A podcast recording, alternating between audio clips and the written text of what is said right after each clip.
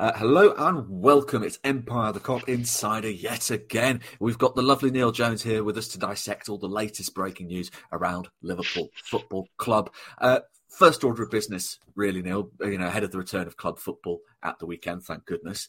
Um, I just want to sort of discuss our start to the season because I think, you know, generally speaking, it's been a pretty positive, a pretty strong and emphatic start in huge contrast, really, uh, to the general nature of the prior campaign. Fourth in the table, a point behind City, two behind Spurs. You know, you look as you, you can accept the points at Brighton against a superb footballing side balance of play. It seems a fair result. Um, you, you, do think, I suppose, we go back to Tottenham and we think, you know, had the game been officiated to a high standard, Liverpool might have walked away with a point, maybe more, and then that changes the complexion of the table again. Um, but I think overall, reasons to be optimistic, really. Oh, absolutely, absolutely. I think if you look at the, as you say, the general state of the of the league table, three points off the top, and you know, not only that, but the fact that Manchester City aren't sort of streaking away at the top as well. So it, it, it feels a little bit more open at the moment. Um, I think the way Liverpool have played and some of the results they've had, the fixtures that they've had as well, especially the away games that, that they've played already this season, I think it does give real cause for optimism at the start of the season. And yeah, you're, you're absolutely spot on to say, in, in stark contrast, really, to sort of, you know, we were having this conversation on the 16th of October last year. I think we'd be talking about a very different kind of mood and vibe around Liverpool. I think if you look at the sort of next batch of fixtures that are coming up after this international break, you see that there's a real cause for optimism that Liverpool can really make some progress and put themselves in a in a very strong position. They've they've had a good start. That's all it is. But it's better to have a good start than a bad one. And, and Liverpool have put themselves in a position now where they can build on it. No, absolutely. We're, we're going to get to that under the international break. I, I do want to uh, touch on transfers, which I appreciate always is a, is a tricky subject. Um, but we, you know, we've seen so much sort of pop up up late. It seems silly not to sort of pay notice to it. Obviously, you know, we know the situation: left-sided, left-footed, centre half, and a holding midfielder. We've seen plenty of names linked. Uh, I'm going to start off uh, with the holding midfielder, of course, because we've seen plenty of links since the summer uh, to Fluminense's uh, Andre Trindade. Um, obviously, the Brazilian Serie A ends in December, so it's optimum timing really once you're heading into the window. Um, there's also, I mean, there's been reports that have emerged of late from Brazil suggesting that Arsenal are also keen on the player. Some vague references to Edu uh, visiting the training ground. I, I, don't know if you've heard anything to back this this up, or if it's all just very much smoke and mirrors at this point. Yeah, I think I think there's a there's obviously a great feeling in Brazil that the player's probably ready to leave Brazil. He's, he's now obviously a Brazilian international. You know, the age of him, he's probably if anything, he's almost he's almost a little bit on the old side, isn't he? You know, 22. It sounds ridiculous, but they usually, you know, these players have usually left South America by that point. So he's he's certainly in a position now where I think he's he's going to be thinking about his move to Europe um, and big clubs. I mean, Liverpool were obviously keen in in the summer. I mean, I, I'm I'm fascinated to see whether Liverpool do go back in for him because obviously they signed two midfielders post interest in in, in Andre in, in obviously in the Wataru window um, Ryan Gravenberch as well. So, I mean, it, that would be a fifth midfielder signed in the space of you know four or five months, which would be a huge sort of um, commitment from Liverpool to to, to, to, to relaunch their midfield, especially when they've still got a few others, you know, by Bajcetic, Curtis Jones, Harvey Elliott, Thiago, still still knocking around as well. So it's you know it, it would be a massive sort of statement from Liverpool to do that. I don't know what it would say about, like I say, about Wataru Endo um, who hasn't yet really sort of broke into that Premier League team. We'll, we'll wait and see over the next few weeks, and I think there's I think there's a fair chance he plays against Everton, for example. Um, so I, am fascinated to see whether Liverpool really sort of commits it to Andre or whether he was just a sort of an alternative for, for last summer in the case of they were unable to get other players or they you know they, they felt there was an opportunity there. Um, yeah, but I, I, think from his point of view and his, his, his his team's point of view and his agent, and from Fluminense's point of view as well, I think that you know the, the sort of feeling is yeah that it's probably the right time now, isn't it, for them to start looking and, and, and cashing in in Fluminense's case and, and moving on in, in the players' case. Absolutely. Um, when you're speaking of alternatives, we've seen uh, of late. Uh, I think I believe it was, I think it's Christian Falk of uh, Bild was talking about Liverpool's interest in uh, Manu Kone of Gladbach. Obviously, yeah. a player that Bayern are also heavily heavily scouting at the minute. He profiles quite differently to Andre, I'd say.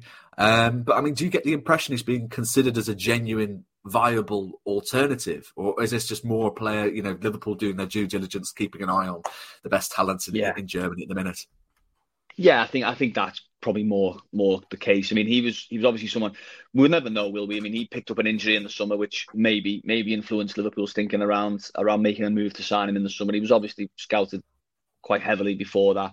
Um, so I mean, it, it, makes sense that he's still on on Liverpool's radar. You're right. I mean, he's he's a very different kind of player, isn't he, to Andre? I mean, Andre's a very he's a I wouldn't say he's unique, but he, he's he's he's specific, isn't he? You know, he's he's a he's a defensive midfield player who's not physically sort of huge. Is you know, he's he's he's relatively small, but he's he's his strengths are all in the sort of defensive midfield element to it. And obviously, in the summer, we were looking at Liverpool losing a player like Fabinho, who's you know very different to that, isn't he? You know, he's he's you know six foot plus and and and aerially dominant and and those kind of things. So it, it I wouldn't say that it's sort of Kone or, or Andre in, in that sense. I think it's it's just players that are of a certain age, have a certain skill set uh, or or potential um, as well.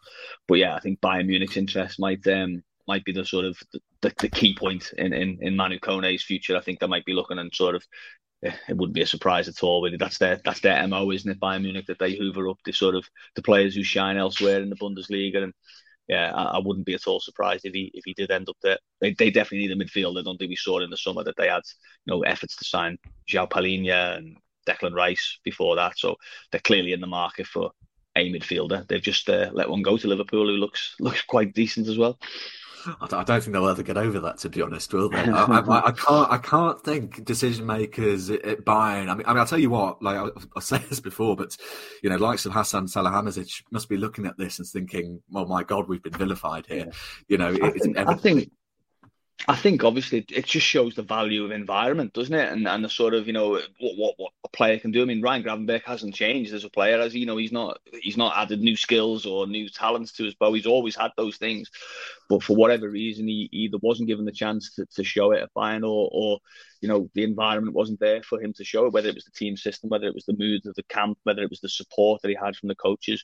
But you know, listen, it's very early days in his Liverpool career, and we haven't yet seen him sort of as I say, starting Premier League games. But I think I don't think anyone who's watched him in the first few weeks of his Liverpool career could be anything other than encouraged by what we've seen from him.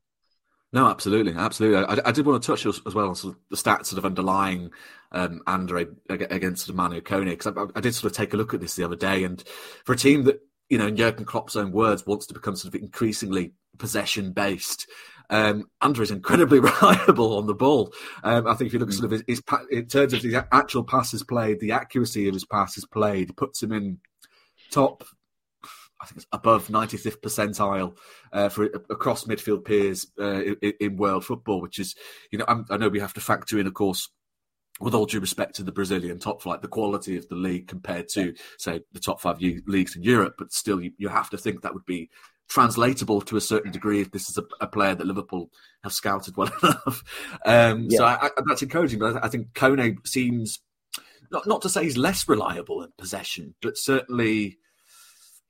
Yeah, I think I think just a very a very different sort of type of play, And you just sort of look at sort of the stats underneath it, and you think one makes a bit more sense than the other at the moment. Uh, but I digress. Um, I did want to sort of finally touch on one last piece of business potentially from Germany. Um, again, Bild have been to this. Uh, they've been talking about interest from Liverpool in former Leipzig employee Max Eberl as potentially their next sporting director to replace Jörg Schmadtke. My first thought from this was actually, you know, I didn't think Schmadtke did too bad a job in, in hindsight. Mm-hmm. Uh, this summer, when you look at sort of the players that have come in uh, through Germany, as you rightly point out, of course, Wataru Endo, we've not really you know, seen enough from him to make a clear judgment about, you know, whether, you know, whether that's been a positive signing or not. He hasn't really put a foot wrong yet. Um, but of course, when a talent like Max Eberl comes around, you, you know, you, you, can understand Liverpool sniffing around here and saying, well, we'd like to be in the conversation along with Bayern Munich, who are also in talks. Yeah. Yeah, absolutely. I think, to be honest, again, to repeat myself a little bit with the Manu Kone, but the Bayern Munich thing is obviously a very key part of that. I mean, Eberl's got, you know, there's, there's, a big sway for, for, for, you know, a sporting director role. But I mean, the difference, I suppose, with that would be, would it would be a different role at Bayern. You know he wouldn't necessarily be the man in eh, with with with with all the all the sort of uh, all the keys, if you like. I mean, there's you know very um, clear hierarchy at Bayern Munich, isn't there, with with with you know, various various people, and I know there's been a few changes there. Whereas with Liverpool, it would be you know it would be the top job if you like the sporting director job. Um, yeah, you're right about Schmadtke. I mean, uh, I think I think the good the part that came from that Bild story was obviously they they they expect uh, Schmadtke to stay till till next summer, and then it would be it would be um, whoever came in would take over from there. But he's done a pretty good job, I think. You know, in in very testing circumstances. If you look at, you know, obviously all the stuff with Saudi Arabia, look at all the, the speculation that's gone on around Mo Salah's future. Obviously, you know, um, the fact that the midfield uh, and and the squad in general really was was sort of having to have a refresh with with you know older players leaving and long serving players leaving. Um, and then a really difficult market as well with some of the prices that we've seen, you know, and some of the, the, the sort of the the impact the Saudi league, but also Chelsea had on the market. So I think he's done a decent job. You know, I think Liverpool have got themselves a, a squad that's decent going into this season and, and well equipped at the moment. Fingers crossed on injuries. So I, I, don't think there's any sort of hurry to sort of get him out the door. You know, it's not a case of oh Liverpool have made a mistake and employed this guy. I think I think he's he's he's done okay and he's getting on fine with with, the manager.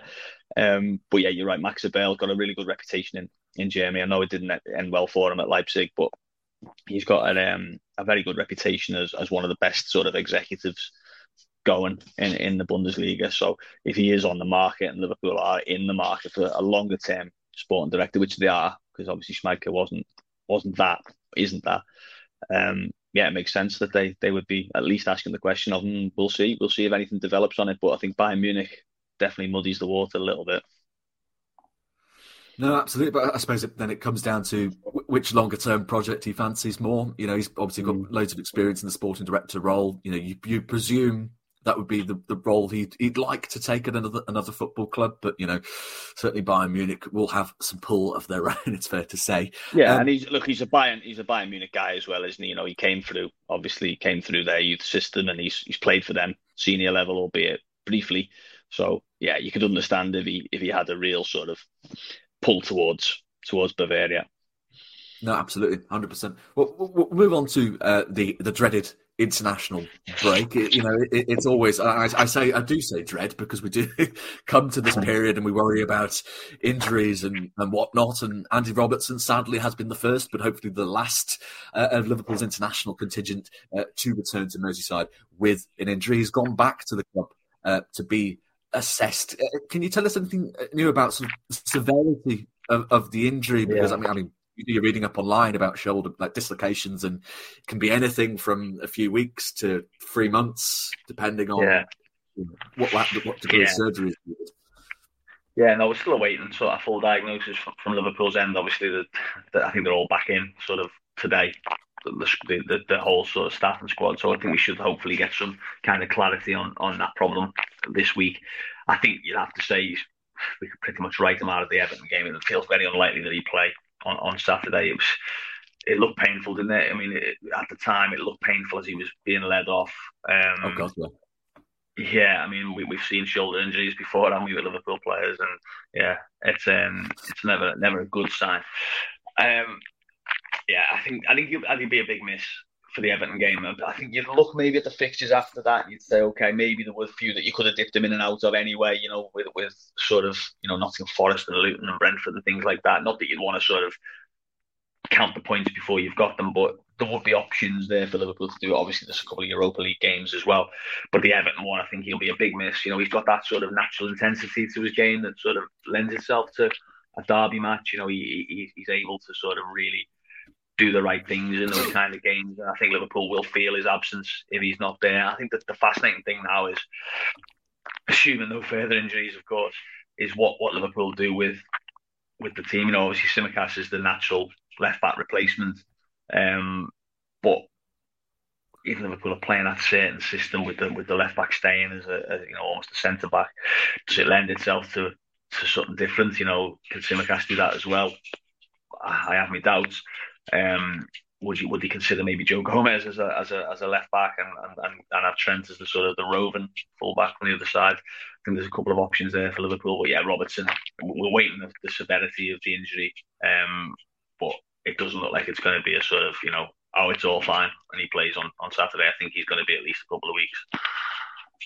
There's one other sort of alternative option I think is worth uh, touching upon uh, even if only briefly. Um, and that is, of course, it, it's a lad we've, we've, spoken about in some depth. You've sung his praises from the academy, uh, Luke Chambers. I, I, don't think yeah. you know we would sort of seriously suggest as a lad that we should just throw in and play ninety minutes week in week out for the however long. Uh, Robertson is out. God forbid it's an extended period of time. Uh, but obviously, this is a player that is capable of playing as your left back, as your left-sided centre back. Yeah. You, you, know, you think, you know, is this an opportunity for some minutes here and there? You know, you, you, can see what it's done for the, you know, the confidence and sort of the development of sort of Jarell Quansah. And you think, you know, oh, this is the, you know, if you if you're ever looking for an opportunity to kind of give a lad from the academy minutes and see what they're capable of doing at this current point in time, yeah, I think why not? Yeah, I think so. I mean, I think that that would obviously we wait for the, the severity of the Robertson injury, but let's say worst case scenario it was a few months. You've got a couple of games then, haven't you? You've got the, the Europa League games, you've got the Bournemouth um, League Cup game coming at the, the start of November or the end of October, and that would maybe be circled in the calendar for someone like Luke Chambers. But the, the one problem you've got at the moment with with maybe some of the Europa League games is you've already got Jarell Quansah sort of in there as well, so it, it, it does it's not ideal. I mean, listen, Quansah, to be fair, hasn't played like a, a, raw academy sort of kid. As you know, he looks very assured and looks very confident. But if you're putting two two in there, it is it is a sort of you're asking a lot. But Chambers, you're right. You're absolutely spot on to point out. He's, he's played centre back. He's played left back. He's played actually midfield. You know, he, he's a very very accomplished footballer at academy level, and he's played a few games obviously in Scotland. So he is definitely one that listen. I, you, you, regular listeners will know that I'm a big fan of his and, and, and feel feel he's got a very high potential there. Um, and out of out of out of necessity sometimes comes opportunity, doesn't it? But again, we're being I'm, I'm being a little bit harsh on on Costa Tsimikas, and I am sort of saying, oh, he, you know, he, he can't do. He's he's a left back replacement, isn't he? And he's probably the one who's going to start the Everton game. You, I, you know, I, I would sort of lean towards that one. Chance for him, isn't it? It's almost a little bit maybe he hasn't had I don't think he's been particularly impressive in the games that he's played this season, or you know, certainly in the last game and the Leicester game, wasn't it that he, that he played in particular? He wasn't he wasn't overly impressive, but this is a chance for, for Liverpool maybe to say to him, "There you go, look, you're in you're in a big Premier League game. You've, you've done it before for us. You've, you've filled in. Can you can you step up and, and, and be in Robertson's shoes? And if not, or if if he does, and then Liverpool have to find a replacement for the Europa League to rest Tsimikas, then Luke James is definitely definitely in the frame. I mean, it's it, it's the game to to make the statements coming in as uh, Robertson's replacement, isn't it? Uh, we're going to get onto Everton very shortly, but whilst we're on the defence, I do want to touch on uh, Virgil van Dijk.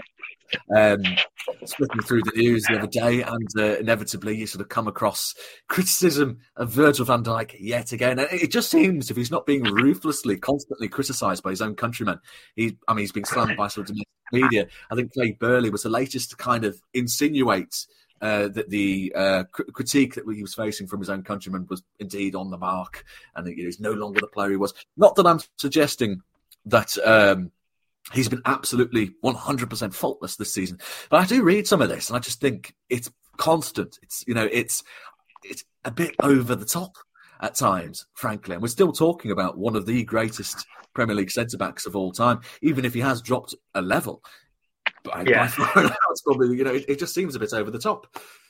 Yeah, I think so. Um, you're right. I mean, a lot of it's a bit of a Dutch culture thing, I think, isn't it? There's a lot of criticism of the national team, and you're seeing, you know, you can name up pretty much all of the Dutch legends from down the years. They've all faced it, haven't they? You know, Ruud Gullit and Ronald Koeman and you know Marco van Basten and whoever else. They they they've all sort of had their ups and downs, if you like, during their international career. Maybe that's just a sort of rite of passage especially if you're the captain. Um, I mean, they're they're under pressure, aren't they? That's that's the they've got a huge game this evening against Costa Tsimikas' Greece. They have to win that really to sort of give themselves a chance of qualifying for the Euros. If they lose that, it's it's lights out really. So of course there's there's a pressure element to it. I think maybe there's an element as well that obviously Virgil got so much praise, didn't he, when he when he sort of moved to Liverpool and, and, and led them to all that untold glory. That maybe there's an element that some people are sort of, you know, maintaining unrealistic expectations or or sort of, you know, maybe didn't didn't like that element and, and are sort of now getting the money back a little bit when he's when he's having some difficult moments or games. I mean, there was a I, I remember obviously back in the day there was always this sort of thing that if, if he ever got sort of dribbled past or, or you know beaten in the oh, air yeah, or whatever, yeah. it was like it was almost celebrated by rival fans, wasn't it? As like you know like a goal almost. And um, you know, of course, he had a difficult season last year. I think he's been pretty good at the start of this season. Personally, I think he I think he's had a you know he's looked a lot more. Um, in tune and, and, getting in the right positions and making clearances, and obviously he's always very dominant in the air. Um, yeah, I think maybe maybe there's just an element of the price on the ticket for modern footballers, and maybe even you know a, little bit more when when you're the captain of a, a country like the Netherlands who are undergoing a, a, difficult period. But yeah, he'll come back on he'll come back on Saturday, hopefully injury free, and yeah, he'll get he'll get plenty of love at Anfield on, on Saturday. Don't worry about that. Oh, 100% you can guarantee it. I mean, really, I think the only dodgy moment that vaguely comes to mind is perhaps the pass to McAllister for Brighton's mm. goal. But yeah, you other than that, you, you, you can't. the, you, yeah, the, yeah. the, red card. I mean, yeah, yeah. yeah, well, yeah. I mean, yes, of course, there it is. Yeah. Yeah, yeah no, that's but, fair I mean, enough. That's fair I, I think I think general performance levels. If I'm watching him, I mean, there was times last season when he just looked a little bit lax, maybe, or a little bit sort of a yard off the pace or half a yard off the pace. I don't feel that with him this season. I feel, I feel like he sort of looks like he's back, sort of, you know, confident in his body and his movements and things like that. And, you know, there's been a lot of games. I mean, I, he was outstanding in the Tottenham game, wasn't he, when, when Liverpool were down to 10 and then nine men, he and, he and Joel Matip. So I think he's, yeah, he's, he's in decent enough form for his club, you know, for his country. Okay. But not in a, a, a headed goal tonight and, a, and three points against Greece won't, won't fix. Absolutely, absolutely. Something positive to come into the weekend for.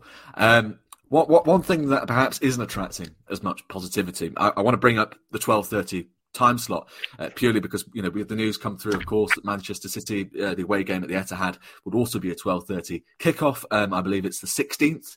Klopp has had to put up with since he took over at Liverpool. Uh, our nearest competitor in that regard is Spurs with six afternoon kickoffs. I, I think that's correct. Um, I mean, we, we talk about this all the time, Neil. We really, we really don't want to be putting on the tinfoil hats here, um, but it does get to a point where it's becoming increasingly difficult to suggest that decision makers aren't deliberately making life Liverpool's life here difficult. I mean, there's a difference of ten afternoon kickoffs between you know between the nearest. It's not even vaguely kind of close here. I, I just, um, I mean, how, what what were your sort of thoughts when you when you saw it? I mean, is it just is it is it coincidence or you know is there something deeper lying? No, I think I think the City one is understandable in regards it's the biggest game of the weekend. Obviously, the, the pick, you know, is there. Obviously, the it's deemed a high risk fixture because of incidents, isn't it? In, in, in recent years between between the two sides, and that's that's regrettable full stop. But that's had the, the impact on this kickoff time. So I think the City one, okay. But you're right. I mean, you turn off seven, eight, nine games more than any other team. I mean, you can make the argument that Liverpool are the most popular or one of the most popular sides um, for TV viewers and TV companies as a result. So you, you, would want them on your on your channel as often as possible. Um, and they've been successful in that period. You know, it's not a case of they haven't been, for example, Manchester United, where maybe there's there's been a dwindling interest in them because of they haven't been competing maybe at the top end of the Premier League as often. But yeah, it, it does feel a little bit like Liverpool are getting repeatedly the wrong end or the the, the, the raw end of the deal. Um, you know, the Everton one is coming up. I it's a Merseyside derby, but at twelve thirty again after an international. Obviously, we had the previous one um, at the at Wolves, wasn't it? Um, earlier this season and especially when you've got a lot of South American players and you've got a lot of players who, who you know have been traveling the world. In particular, Liverpool have got four, haven't they, um, over in, in, South America who are going to be coming back in sort of early hours of what, Thursday and Friday. Yeah, it really doesn't lend itself to, to ideal preparation, does it? And you know, I, I don't disagree with Jurgen beating the drum. You know, that's the that's the point. I know, I know a lot of people you know, within football, but also rival, rival fans will always say, "Oh, he's moaning again. He's you know he's making excuses and he's this and that." But I think he's right to, to, to protect the interests of his team and try to sort of shine a light on it. And the fact that we're talking about it on a podcast, the fact that it's widely shared on on social media, you know, means that it's in the it's in focus, isn't it? And it, it does hopefully, from a Liverpool point of view, it gives gives the, the, the TV companies, the decision makers, something to think about going forward. But yeah, it was kind of ironic that it, it popped up that the third one of the season was going to be Liverpool City, that was going to be half twelve. But I think that one is a little bit, you know, of a of a more isolated selection. The other ones are the problems, the ones when Liverpool being sent to Wolves and being sent to Brighton and wherever else for those, those early kickoffs. I think that's that's something that maybe you know is a little harder to understand. No, absolutely. I think that, that's understandable. I, I, think, as you say, I, the most important thing, obviously, is hopefully this gets out to you know the broadcasters and decision makers, and hopefully some when we are away from sort of isolated games and isolated circumstances, that this can sort of level out a bit because you know, as you say, it does it it does seem unfair certainly when you're looking at the yeah. numbers. Um, but we will we will talk about the Everton game, and I think it's worth talking about, especially because how really Klopp goes about sort of picking his midfield three with Jones out for a further two league games. Gravenberch, you know, looks solid when he came on against uh, Brighton. Uh, might be food for thought there. I, I, what what would you be doing if you're in the manager's yeah. position? I think I was thinking about this actually this morning, just before we come on, because I, I, I, thought you'd ask me about this, and I, it's a really, it's a really difficult. Look, I think, given what we saw at Wolves, I think it would be a, a tough thing to start McAllister in the game. I feel like, I feel like that would be a risk that Liverpool have obviously taken already this season, and it would be it would be too big a risk. They've got Peru, I think Argentina, um, you know, early hours of Wednesday, isn't it? The the, the, the game. So I would I would go with Endo in, in the side. I would I, I would play him as a holder. For a couple of reasons. One, obviously for McAllister's sake, but also I think Everton obviously going to have Calvert Lewin and or Beto in, inside. They're going to be obviously looking to play up to Endo's really good in the air. Obviously got those defensive instincts, those those you know basic um, defensive midfield sort of skills. He obviously moves side to side quite well and, and, and covers it. I would I would have him in there. It's maybe not going to be a game where Liverpool are going to, you know, there's going to be a bit of tempo to it. So there's, there's going to be a little less sort of onus on really playing really intricate stuff in, in, in the whole midfield. There might be a little bit more sort of, you know, direct play in, in the game. So that might might suit him. So I would play Endo. I'd play Gravenberch in the side. I think he's worth a start now. I think I think he's been very promising. He obviously hasn't been away with his, his country. He's going to be fresh. He's going to have the full, you know, few days rest and then and then a week's full training. So I would have Gravenberch in the side and obviously Szoboszlai if fit and, and and hopefully uninjured. Obviously, you know, walks into the side. Uh, and then you've got people like McAllister, you've got Elliott, um, hopefully, you know, maybe Stefan Bajcetic, people like that on, on the bench um, to, to, change it if, if needed. So yeah, that would be my three. I, I, I think. Listen, Jurgen might say, well, there's not, there's no, you know, there's no worry about playing McAllister. You know, he, he's reliable enough. But I think, I think, given what happened at Wolves, and it was so clear, wasn't it, that he wasn't quite 100. percent He wasn't quite almost ready to start that game. Yeah. yeah, and I also think he's a very good sub to have, isn't he? You know, he's he's, he's flexible, so you can bring him on for any of those three midfielders almost, um, oh, yeah, if yeah. needed, if the as the game goes on. Um, so yeah, I would I would go with Endo uh, as the holder, Gravenberch and Szoboszlai either side. Three of the four new signings. It's not not bad, isn't it? Yeah. well, no, still, you, as you say. I think yeah. I'm fascinated to see Gravenberch. You know, I thought he made the I know he missed the chance at Brighton, and, and you, will look back and say, oh, that was a big moment in the game, obviously. But he, I thought he made a big difference to, to, Liverpool when he came on, you know, just in terms of his, he's such a reliable sort of ball carrier, great first touch, isn't he? You know, he's just he's just a classy sort of player, isn't he? And, and the fact that he's getting into those goal scoring positions, you know, he got a tap in against Union Union Saint-Gilloise, he should have had a tap in at Brighton. Um, I think it really bodes well that he sort of looks like he's in, getting in tune with the team, doesn't it? And I think, yeah, I think it'd be nice to see him start a, a Premier League game and no bigger game than, than than Everton, obviously for, for Liverpool. You know, an Anfield game against Everton. If you want to, if you want to know what it's like to play for Liverpool Football Club, then you'll get a good in um, good insight on Saturday. No, absolutely, absolutely. I mean, obviously it's a different position, but you know we were saying this about Nunez last season, weren't we? The important thing was that he was getting in those spaces. Um, it was the, it was the runs that he was making. So it, it is positive to sort of see these uh, developments, and you know with great pressure uh, comes diamonds. One might hope. Uh, certainly, it's it's a big game. It's a big game to return to. A dreaded twelve thirty kickoff, Neil. But this is Liverpool Football Club, and we've still got some pretty brilliant players that we can rely upon uh, elsewhere. Certainly, um, be very curious to see what happens uh, with that particular fixture. But Neil, it's been an absolute pleasure having you on uh, Empire no as always. This has been Empire the Kop Insider.